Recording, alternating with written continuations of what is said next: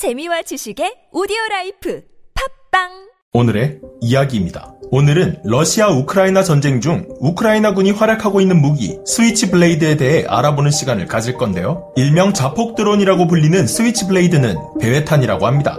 배회탄이란 말 그대로 배회, 즉 어떤 곳을 중심으로 어슬렁거리며 이리저리 돌아다니는데요. 자체적으로 표적을 찾고 식별할 수 있는 센서를 가졌으며 최대한 값싼 장기 체공형 드론으로 생산되고 생산된 무인기에 센서와 충분한 위력을 가진 탄두를 탑재하면 배회탄이 완성됩니다. 배회탄은 어떻게 사용되나요?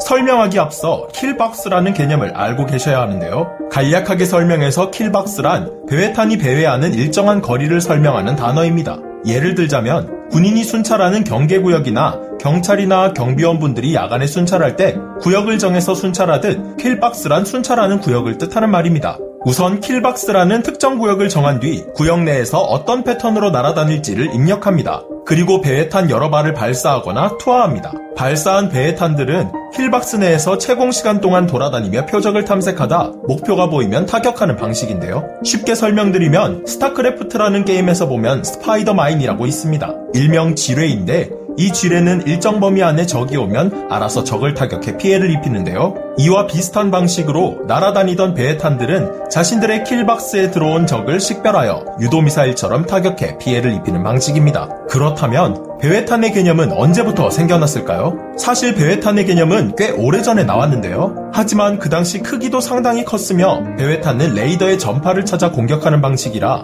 레이더나 통신시설 말고는 공격할 수 없는 게 흠이었습니다. 지금과 같은 이동하는 목표를 인식하고 공격하는 현대적인 배회탄은 1990년대 말부터 연구되었는데요. 이때는 배해탄을 만들어도 배해탄에 들어가는 센서부터 엔진까지 비용이 너무 비싸서 활용 가치가 떨어졌다고 합니다. 그럴 바엔 돈을 좀 더 투자해서 미사일을 하나 만드는 게 낫다고 할 정도였으니까요. 그런데 시대가 점차 발전하면서 모바일 프로세서가 발전하고 소프트웨어 영상 인식이 발전하면서 값비싼 라다가 아닌 평범한 카메라로도 목표를 인식할 수 있게 되고 과거에는 비행하기 위해 비싼 엔진이 필요했지만 이제는 저렴한 리튬이온 배터리와 프로펠러로도 오랫동안 비행을 할 수 있게 되었다고 합니다.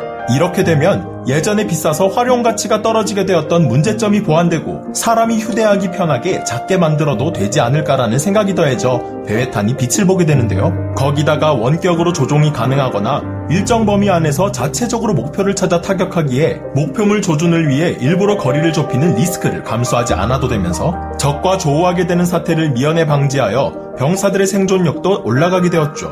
이렇게 만들어진 배회탄이 미국의 가장 뛰어난 드론 제작사인 에어로바이런먼트사의 스위치블레이드 300입니다.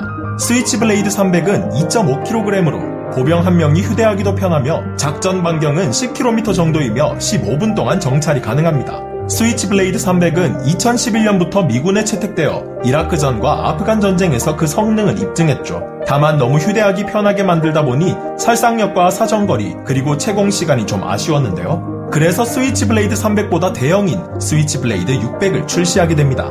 스위치블레이드 600은 그 무게만 22.7kg, 스위치블레이드 300보다는 확실히 무거워졌지만 그만큼 대형 탄두와 센서, 리튬 이온 배터리를 업그레이드해 최고 속도가 시속 185km, 사정거리가 40km 이상, 체공 시간 또한 40분 이상으로 길어졌습니다. 다만 현재 미국이 우크라이나에 지원한 배회탄은 스위치 블레이드 300으로 스위치 블레이드 600보다 다소 성능은 떨어지지만 충분히 활용 가치가 있는데요.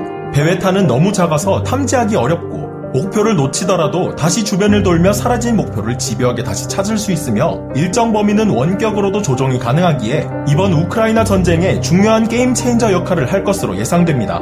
여러분의 생각은 어떠신가요? 오늘의 이야기 마치겠습니다.